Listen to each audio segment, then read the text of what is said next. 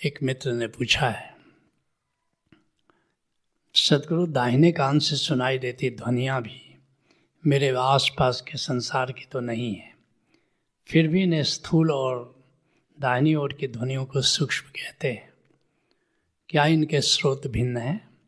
मैं इस वजह से समाधि में जाने से पूर्व बहुत कॉन्शस और डिस्टर्ब हो रही हूँ, क्योंकि राइट ईयर से सुनने के लिए मुझे स्ट्रेन लेना पड़ता है। कृपया इस समस्या को दूर करें। अनाहत नाथ एक है। परमात्मा की ध्वनि है, परमात्मा का संगीत है, परमात्मा का गीत है। प्रणव कहो, उद्गीत कहो, राम कहो, नाम कहो, सदाए आसमानी कहो, बांगे आसमानी कहो, शब्द कहो। यह है परमात्मा का गीत। और ये निरंतर ध्वनि है, निरंतर गूंज रहा है। इसका आदि नहीं है, इसका अंत नहीं है। अब जब ये ध्वनि बाएँ कान तरफ़ से सुनते हो तो इसकी गुणवत्ता अलग होती है। दाहिने कान तरफ़ से सुनते हो तो इसकी गुणवत्ता अलग होती है। क्यों अलग होती है? दाहिने कान, दाहिना हिस्सा जो हमारे शरीर का है, वो सहस्रार से जुड़ा हुआ है। और बायां हिस्सा जो शरीर का है हमारे आज्ञा चक्र से जुड़ा है। इसलिए बाएँ कान तरफ़ से अगर ध्वनि सुनते हो तो ये आज्ञा चक्र से जो छन के आ रही है, ये ध्वनि सुनते हो। और जब दाहिने कान तरफ़ से सुनते हो तो सहस्रार से सीधे मैनिफेस्ट हो रही है उस ध्वनि को सुनते हो। जो बाएँ कान तरफ़ की ध्वनि है, वो दूर से आती हुई सुनाई पड़ती है और उतनी मधुर नहीं है। और दाहिने कान तरफ़ से जो ध्वनि सुनते हो, वो पास से आती हुई सुनाई पड़ती है और बहुत मधुर है। इसलिए संतों से पूछो कि क्या आप परमात्मा की ध्वनि को सुनते हैं? तो कहते हैं, सुनते हैं। एक पास से और एक दूर से। पास जब वो कहते पास से, इसका मतलब हुआ दाहिने कान तरफ़ से। जब वो कहते दूर से, इसका मतलब बाएँ कान तरफ़ से आती है। लेकिन इस द्वंद्व में ज़्यादा मत पढ़ो कि हम बाएँ कान तरफ़ से सुने कि दाएँ कान तरफ़ से सुने। किसी भी तरफ़ से सुनो। लेकिन दाहिने कान तरफ़ की ध्वनि ज़्यादा शांति देती है, ज़्यादा आनंद देती है, और बाएँ कान तरफ़ से ध्वनि भी निर्विचार में ले जाती है। लेकिन ये शुरुआत की बात है। बाएँ कान तरफ़ से सुनो, दाहिने कान तरफ़ से सुनो। असली बात तो ये है, समाधि में जाने में अड़चन क्या है?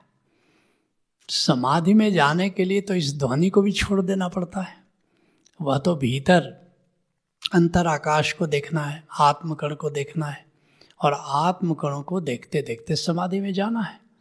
वहाँ तो कोई ध्वनि का उपयोग नहीं है, ये तो शुरुआती बात है। कबीर साहब समाधि के लिए कहते हैं, जाप मरे। अजपा मरे। जाप क्या है? मंत्र जाप करते हो। मतलब ओम ओम ओम, सोहम सोहम। तो ये जाप है। लेकिन जब अंतर आकाश को देखना शुरू करते हो, जब समाधि की ओर बढ़ते हो तो ये मंत्र जाप छूट जाता है। अजपा मरे। अजपा क्या है? ये जो सांसों के साथ, सांस की आवाज़ अथवा सांसों के साथ नाद का श्रवण। ये अजपा है। तो यह भी छूट जाता है। जाप मरे, अजपा मरे, अनहद भी मर जाए।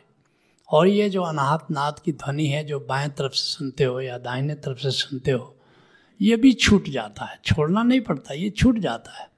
जैसे ही अंतर आकाश के प्रति जागना शुरू करते हो, ये सब चीज़ें छूट जाती है। लेकिन कहते हैं कभी साहब, राम सने ही नाम अरे कह कबीर समझाए। लेकिन जो हमारा चैतन्य है, जो नाद को सुनता है, उसको नहीं, वो नहीं छूटता है, वो तो रहता है। लेकिन वह अब किसके प्रति जागा है? जैसे हमारा चैतन्य ही जागृत है, नाद के प्रति, नाद को कौन जानता है? हमारा चैतन्य जानता है, अजपा को कौन जानता है? हमारा चैतन्य जानता है। लेकिन एक स्थिति आती है कि चैतन्य जागा हुआ है, लेकिन किसके प्रति जागा हुआ है? ये पता नहीं चलता जस्ट अवेयरनेस बोध मात्र रह जाता है। किसके प्रति बोध है? ध्यान में तुम्हें पता है। निराकार के प्रति बोध है। सुमिरन में तुम्हें पता है कि नाद, नूर, अमृत, चैतन्य, आनंद, प्रेम, किसके प्रति बोध है? लेकिन जब समाधि लग जाती है, उसमें बोध मात्र रहता है। चैतन्य जागा है, मगर किसके प्रति जागा है? ये खो जाती है बात। उस स्थिति का नाम समाधि है। अब तुम कहते हो कि मुझे बड़ी स्ट्रेन देना पड़ता है। जब स्ट्रेन से तो मुक्त होना है। नाद भी सुनने का प्रयास क्यों करते हो? कोई प्रयास नहीं। समाधि तो परम विश्राम है। समाधि तो परम आराम है। Absolute ultimate relaxation samadhi ultimate relaxation तो वहाँ पर नाद सुनने का प्रयास व्यर्थ है, क्योंकि नाद सुनने का प्रयास ही करते रहोगे तो समाधि में कैसे जाओगे? इसलिए नाद भी छोड़ देना है, अथवा कहो नाद छूट जाता है। इसलिए तुम अंतर आकाश को देखो, शब्द को देखो, और अंतर आकाश के प्रति जागे हुए सोने का प्रयास करो। मैं तुमसे कहता हूँ अंतर आकाश के प्रति जागे हुए सो जाओ, समाधि घटित हो जाएगी। तुम कहते हो कि नींद तो नहीं आई। यही तो हमारा ट्रिक है। नींद नहीं आएगी। नींद आ गई तो फिर समाधि कैसी हो गई? लेकिन ये मुझे मालूम है कि अगर तुम अंतर आकाश के प्रति जागे हुए रहोगे तो सो नहीं पाओगे। लेकिन फिर क्यों कहते हैं सो जाओ? ताकि डीप रिलैक्सेशन में जाओ। रिलैक्सेशन में जाओ और फिर देखोगे बड़ी गहरी समाधि लग जाती है। Let's knowledge